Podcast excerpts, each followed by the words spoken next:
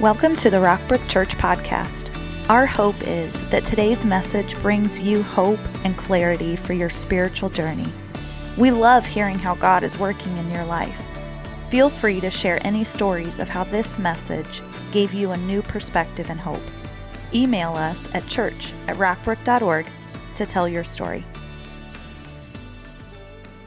Who was it? Do you have a name or names in your mind? It was a friend, it was a parent, it was a relative, it was a preacher, a teacher, a children's church volunteer, a roommate, a small group leader, a growth track teacher, a coworker, an author, a songwriter.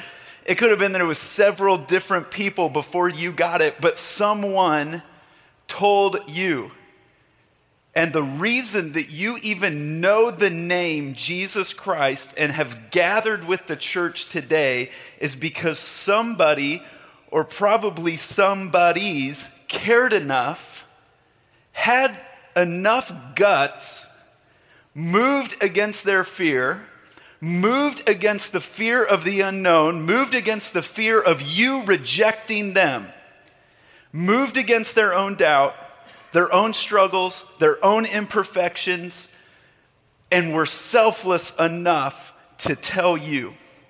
Our, our, theme scripture for this series is for the next few weeks as we talk about how to share our faith is found in the New Testament. Romans chapter 10, starting in verse 13. It says, For everyone who calls on the name of the Lord will be saved. Amen? But how can they call on him to save them unless they believe in him? You can say the name, you can call out to God, but do you believe in Him? And how can they believe in Him if they have never heard about Him? And how can they hear about Him unless someone tells them? Next part here. And how will anyone go and tell them without being sent? That is why the scriptures say, How beautiful are the feet of the messengers who bring good news. It's good news. It's good news. They said that the operating grid, the MO of Jesus, was to go from town to town, village to village, life to life, house to house, and proclaim the good news of the kingdom of God. Luke 8, chapter 1 says that Jesus traveled from one town and village to another, proclaiming the what? The good news of the kingdom of God. It's not just good news, even, it is the best news ever. But the enemy is trying to invert this news all the time. He did it in the Garden of Eden. Uh, here's God. He creates man and woman and a perfect paradise, and He gives them a job and a role in the kingdom of God, a relationship with Him, everything they need. And the enemy comes in and says, Oh, God, right. The one who won't let you eat from that tree.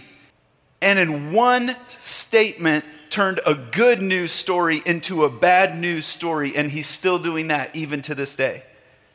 And some of you even came into church thinking today, I'm about to get a boatload of bad news from God today. That I know I should do this, but I'm not doing this. I know I shouldn't do this, and I should, but, but God, and God's just gonna punch me in the gut today. That you came in thinking this is gonna be bad news because that's who He is and what He does. And a lot of your coworkers and people in your school and people in your life think that that's what God wants to do, that He wants to deconstruct all of our dreams and make me do things I want to do, and that God is just a God of bad news. But it is the opposite. Jesus went from village to village proclaiming the good news of God because God is a God of God of good news. He's a good news God. And we're not going to let the enemy hijack the story of God and turn it into a bad news story. I'm telling you, the church is the only people on the planet who have the best news for humanity. We have the very best news, the very best news that there is. It's the gospel. I don't know what comes to your mind when you hear the word gospel, but the word gospel means good news. When Jesus was going from village to village preaching the good news, he was preaching the gospel because the gospel is good news. It's the good news about the kingdom of God. And it's not just good news, it is the best news ever. It doesn't matter what you've done, how much you've done wrong, or how much wrong has been done to you. You can have peace with God you can have peace with yourself and you can have peace with others. You can have peace with God. You can have peace with yourself. And you can have peace with others because the kingdom of God is a kingdom of ultimate authority. You're not in charge. I'm not in charge. The person that's holding something over you is not in charge. The person that has wronged you is not in charge. The wrong things that you have done are not in charge. Governments are not in charge. And you can have peace with God, peace with yourself, and peace with others because the kingdom of God is a kingdom of ultimate authority. And that's good news. That this kingdom is powerful. God is that powerful. The cross is that powerful. And we rally around the cross each and every week. We teach the cross. We sing about the cross because there's all these free ways and purposes that come from our lives and several different things we're called to do and several different directions we're going to head. But the cross is the epicenter of God's power. You know, when an earthquake happens, they say that the epicenter was 47 miles off the coast, two miles underneath the ocean. What is the epicenter of the Christian life? The epicenter is a place called Calvary, where Jesus did something that silences the enemy and has unmistakable power in our life. And the enemy will fight you to the last 18th of an inch to keep you from that epicenter to keep you from touching the cross and the cross touching you. And to keep it from finishing off whatever has been done to you. It will be a fight to the end.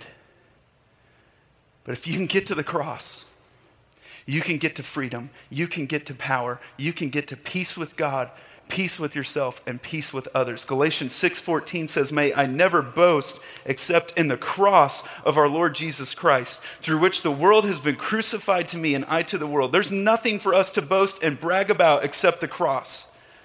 Because the things that had authority in our life have been crucified and no longer have authority because the ultimate authority belongs to the power of the kingdom of God.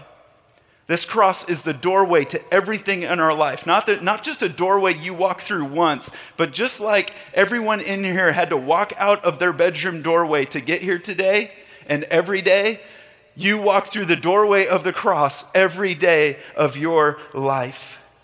I want to show you something today how the cross has its place of power. It's in the Old Testament, it's found in Numbers chapter 21. The people of God. Um, have escaped slavery in Egypt. God had made a way for them to do that. And now they are in the wilderness and they're getting very impatient. Follow along with me in Numbers 21, verse 4. They traveled from Mount Hor along the route to the Red Sea to go around Edom. But the people grew impatient on the way, and they spoke against God and against Moses, and they said, Why have you brought us up out of Egypt to die in the wilderness? There's no bread, there's no water, and we detest this miserable food. He's freed them from slavery. He set them on a journey. Yes, it's the long way, but to show them his greatness, he's giving them, uh, he's giving them food for crying out loud. And they're in the midst of this journey, and their thanks to God, their worship to God is why did you bring us out here to die? You should have just killed me in Egypt. And God was just so frustrated with, with their sinfulness and their rebellion and their forgetfulness and, and just their, their constant misunderstanding that verse 6 that he sent venomous snakes among them and they bit the people and many Israelites died. Good grief. I'm so glad we don't live under the Old Testament, Old Covenant anymore. Because, hello, we'd have snakes everywhere. A guy in my small group this week found a big snake in his basement in the morning getting in his laundry. And I just thought as I'm preparing this, that could be our life. Okay, because I still say the same things to God. You say the same thing. God, why are you doing this to me today? And we can understand why. I mean, if it was the old covenant, we'd have snakes in the car, snakes in the laundry, snakes in the tub, snakes in the bed.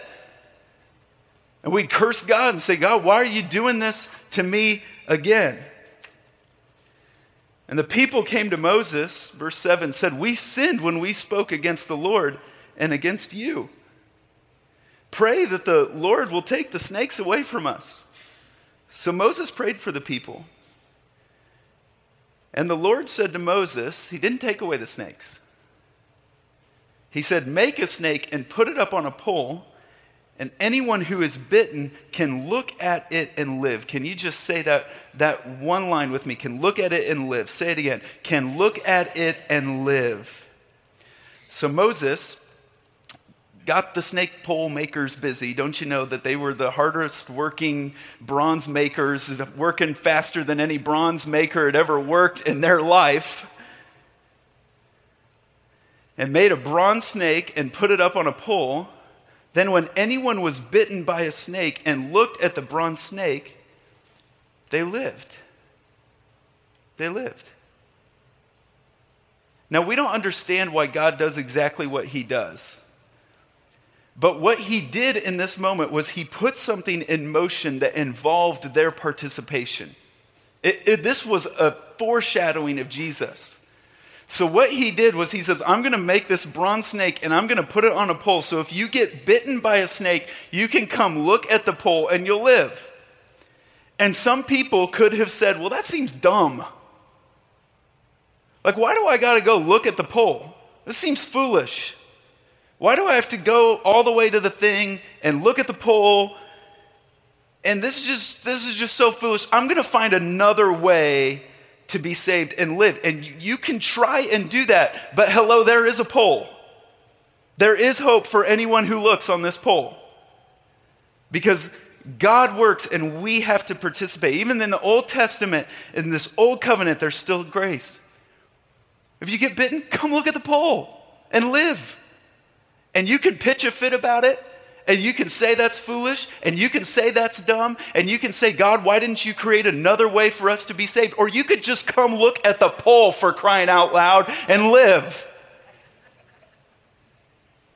So Jesus years and years later comes on the scene in John chapter 3, the place where the most famous pas- passage of scripture resides. And here's what Jesus says about himself Just as Moses lifted up the snake in the wilderness, so the Son of Man must be lifted up, that everyone who believes may have eternal life in him. That is the setup for the most famous verse in the Bible, John 3:16. I mean, this is a big time, global, eternal version of the bronze snake. He says, I'm lifted up on a pole, and anyone facing death can look upon me and live. He says, I've done the work. All you got to do is come and see it. Come and look upon it. And look up to Jesus and believe in his work and be saved. And find peace with God peace with yourself, and peace with others because Jesus is lifted up. And from that setup comes the most famous verse in the Bible. I've been to places in the world where this is the one thing we have in common in our knowledge. That I could tell them quotes from my president and famous quotes that I know and, and, and things that I know, and they could tell me famous quotes from their prime minister or the people that they know or whatever, and we'd find that if what do you know and what do I know, and it would come down to we both know John 3:16. And it says, For God so loved the world that he gave his one and only Son, that whoever believes in him shall, shall not perish, but have eternal life. Wow. You don't have to perish. You can have eternal life. And I'm going to join with, and you're going to join with this weekend, all the crazy haired people and the end zone people and all the people that are waving the banner of John 3.16. Can we just wave the banner of John 3.16 this weekend together? Read it with me. For God so loved the world that he gave his one and only Son, that whoever believes in him shall not perish, but have eternal life.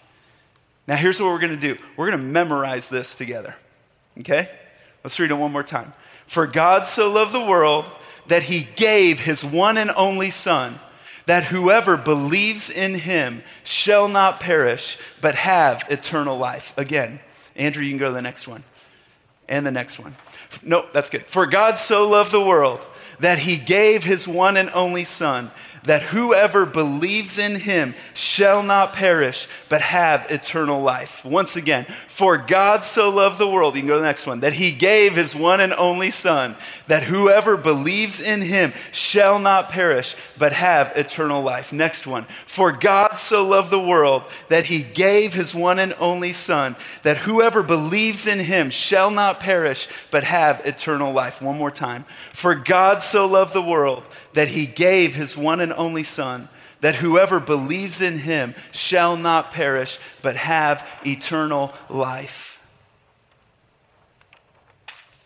It is no accident that that verse is going around the world a million miles an hour every day.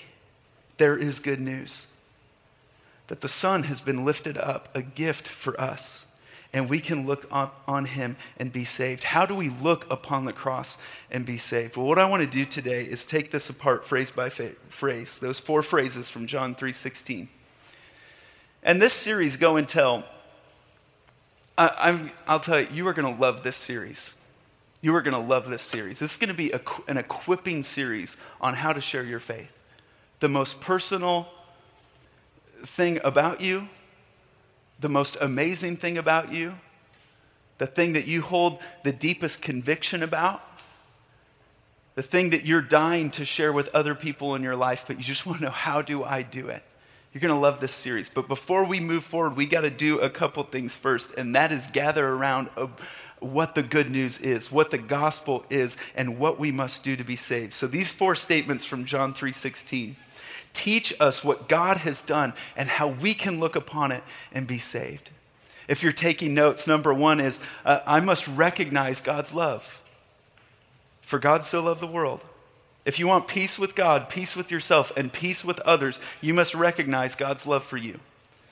If you want to live, if you want to go to heaven, you must recognize God's love. God's love for you is an amazing kind of love. And we say the word love all the time. We say, I love you all the time, and I love you, man, in the most macho way possible. But we don't go around saying, I so love you. I so love you. But the Bible says that God so loves you and his love is extravagant and it's beyond comprehension. And God loves you on your good days and your bad days. And he loves you when it's raining. And he loves you when it's shining. And he loves you when you feel worthless. And he loves you when you feel great. It's all the same because it's based on who he is. And you might say, God could never love me. Friend, it's not about you. God is love. And God wants to love you. And God knew you'd be here at Rockbrook Church today just so He could get you to sit still long enough and look up from your phone long enough for Him to say, I love you. I so love you. 1 John 4 8 through 10 says, Whoever does not love does not know God, because God is love. This is how God showed his love among us. He sent his one and only Son into the world that we might live through him. This is real love. Not that we loved God, but that he loved us and sent his Son as an atoning sacrifice for our sins. Before we even love God, he's loved us. This has to become the foundation of your life. You want to know why you've got so much stress in your life, so much instability? You feel like I've got a shaky foundation. Why do you have so much stress in your life and not a sense of satisfaction? No sense of significance. It's because you're building your life on something that can change. Everything in life changes. Friendships change, jobs change, everything in life changes. But there's only one thing that will never change, and that's God's love for you. And it's never, it's never going to change. If you want stability on, in your life, Build it on the solid rock foundation of Jesus Christ and his love for you. So the first step is I've got to recognize God's love. Number two, if you're taking notes, I must receive God's gift. I must receive God's gift because he gave his one and only son. Notice it doesn't say that, that God just sent a good man, that God just sent a good teacher. Doesn't say that he sent an angel, doesn't say that he sent a prophet, it doesn't say that he sent a moral teacher or an ethical leader. He sent his son. He's, he loves you enough to send his very best. And salvation through him is a gift. Romans 6:23 says the wages of sin is death, but the gift of God is eternal life in Christ Jesus our Lord. Now, I don't measure up to my own expectations, let alone God's. So we've all made mistakes, we've all made we've all blown it. Okay, the Bible says it like this, all have sinned. And when you break God's laws, you break God you, you pay God's penalties. And the Bible says all have sinned, and it says the wages of sin, the penalty for sin, is death. That means I deserve to be punished for the things that I've done wrong in my life. Now, that's the bad news. But the good news is every sin has already been paid for. That's what Jesus Christ did on the cross. He took your sin and he took my sin. And this is what Jesus was agonizing over even before he went to the cross. I'll show this to you. 2 Corinthians 5:21. For God took the sinless Christ and poured into him our sins. Then in exchange, this is called the great exchange, he poured God's goodness into us. The night before Jesus went to the cross, he was in absolute agony. Uh, he was in the garden, and leading up to his arrest, he is in agony and he is sweating drops of blood. And it wasn't because of the physical torture that he was about to go through, though that would be very great. It's because he is taking on all the guilt and all the shame of the world. Now, I feel bad enough just carrying around my own guilt, much less someone else's. I mean, just the shame that comes when, when you've told that lie, you've done that thing, you're living in the lie. I mean, you can just barely stand it. I mean, the weight of it. And Jesus says, God is going to pour into me the guilt and the shame of the whole world. Every rape ever committed, says, I'm going to carry the shame of it.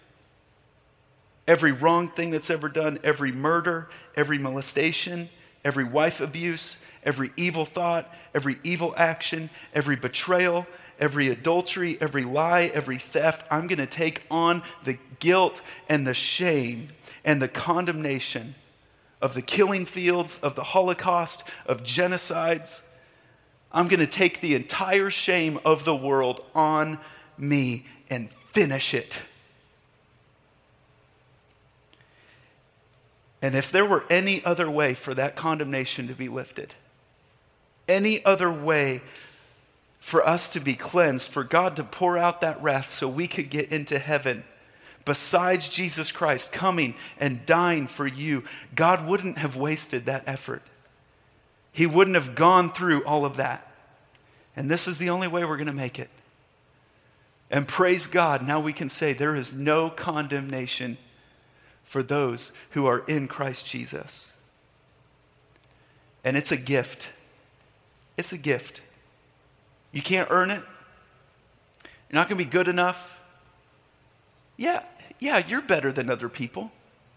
You know what? A lot of you are better than me.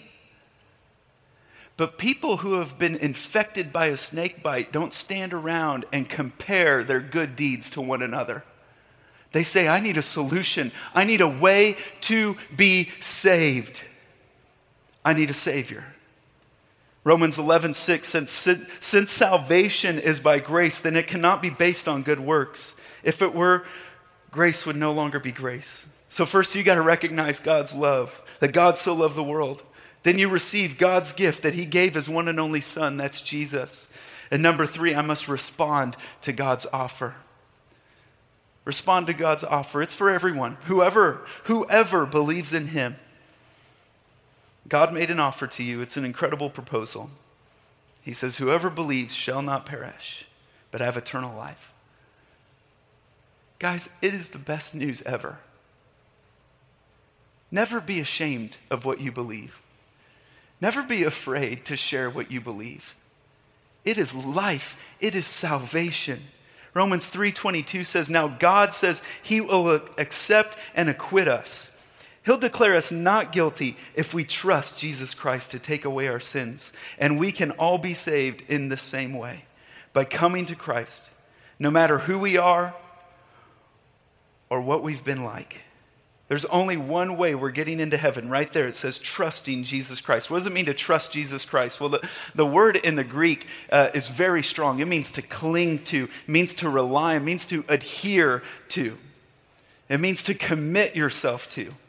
And so I begin to trust. You begin to trust God in every area of your life. You say, I'm going to trust Jesus that if He's my Lord, if, if, if He's strong enough to save me, then I'm going to trust Him with my finances, with my relationships, with my marriage, with my dreams, with my ambitions.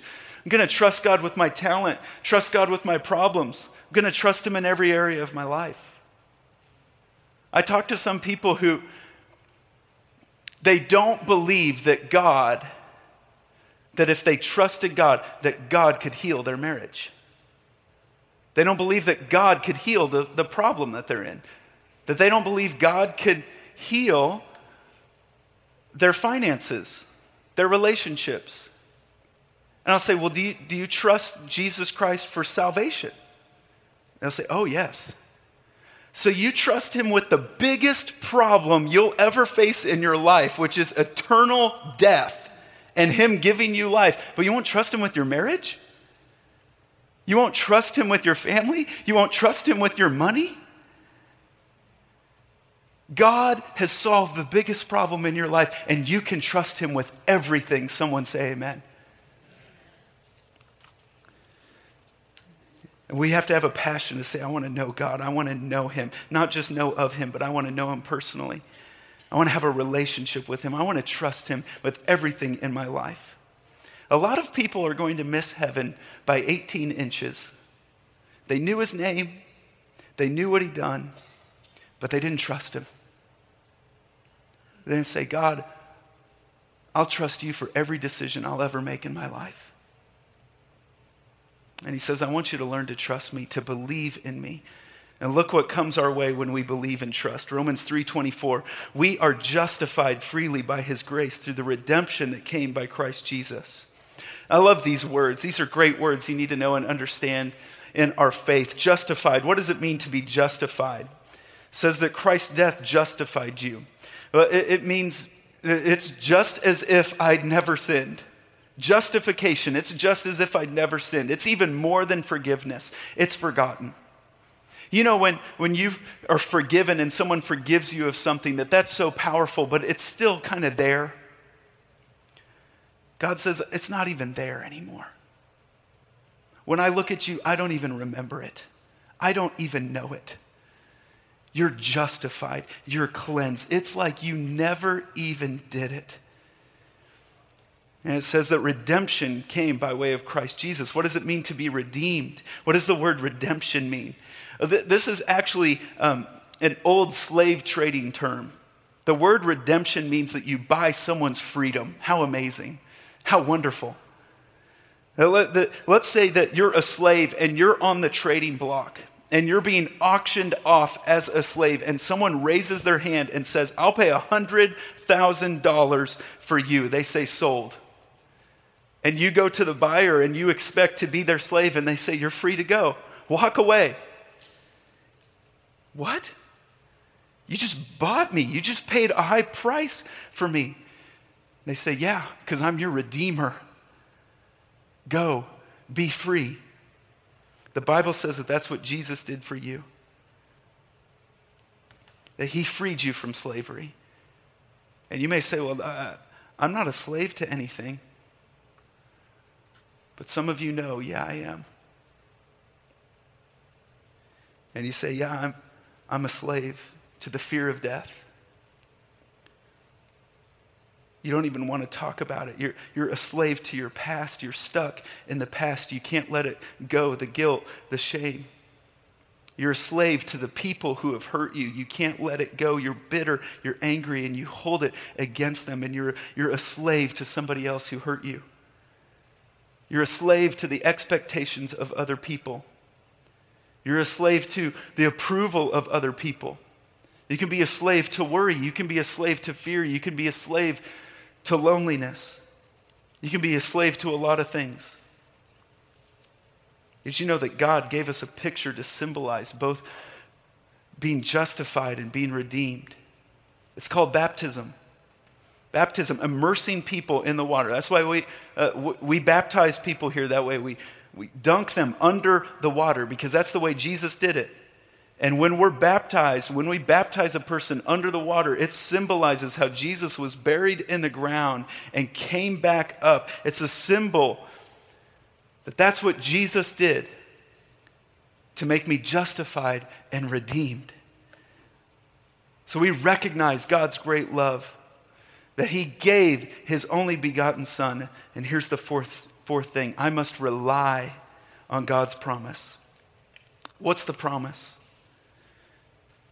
That we shall not perish but have everlasting life. Wow. What a promise.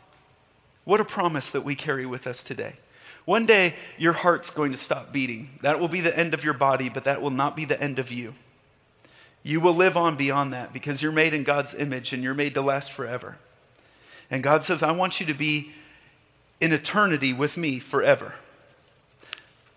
But here's the bottom line if you want to spend eternity with God in heaven, you've got to start building a relationship with Him on earth now. You don't ignore God your entire life and then and go, God, by the way, I, I want to come spend eternity with you.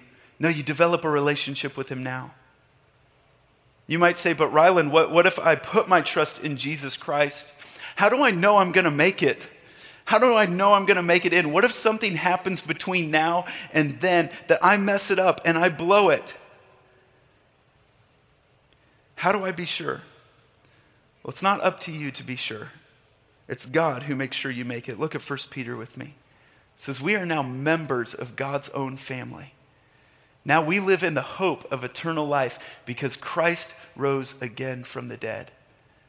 And God has reserved for his children the priceless gift of eternal life. It's kept in heaven for you. And God, in his mighty power, will make sure. Who makes sure? God will make sure that you get there safely to receive it because you are trusting Him. He will make sure that you get into heaven. It's not dependent upon you, it's by the same power that rose Christ from the dead. He says, I'll get you there. Jesus says, Come, come with your doubts, come with your questions. You don't have to have it all figured out. Guys, I've been a follower for, of Jesus for many years now. When I read the Bible, there's still things that I don't understand. There's still things that, that I read and I look at and I go, well, that's weird. Why would God do that? I don't understand it all. I have doubts, I have questions. But that hasn't stopped me from having a friendship and a relationship with Jesus Christ. I don't have to have every doubt figured out to come to Jesus. Like the man who wanted his daughter healed God, I believe, help my unbelief. I trust you, and I want to trust you. Help me with the things that are hard for me. You don't have to have all your doubts figured out to come to Jesus. Another thing you don't have to have is great faith. Just have a little faith. It's not the size of your faith that matters, it's the size of your God. And put your faith in something that's big enough and strong enough. Someone, Jesus Christ, who can save. Would you pray with me? As we close, just pray this simple prayer in your heart, in your mind. You don't have to say it out loud, God knows your thoughts. Just say, Dear Jesus, I don't understand it all, but I want to thank you for loving me. And I want to thank you for this gift, for, for coming to earth for me, for giving your life so that I can so that I can have life. I want to accept your free gift of forgiveness, your grace. I know I can't earn my way to heaven. I want to learn to trust you with every area of my life. God, would you, would you make it just as if I'd never sinned? God, thank you for the price you paid. God, free me. God, I want to look upon the cross today and have that life. If you've prayed that tonight, if you say, That's me, I want in on that. That I want to believe John 3:16. Would you lift your hand up in the air and say, I believe it. I believe it. I believe it. It's in Jesus' name we pray. Amen. Thanks for joining us today. We would love for you to get connected to what's going on at Rockbrook Church. Visit us online at rockbrook.org for service times, small group information, and other ways you can discover your purpose here on earth.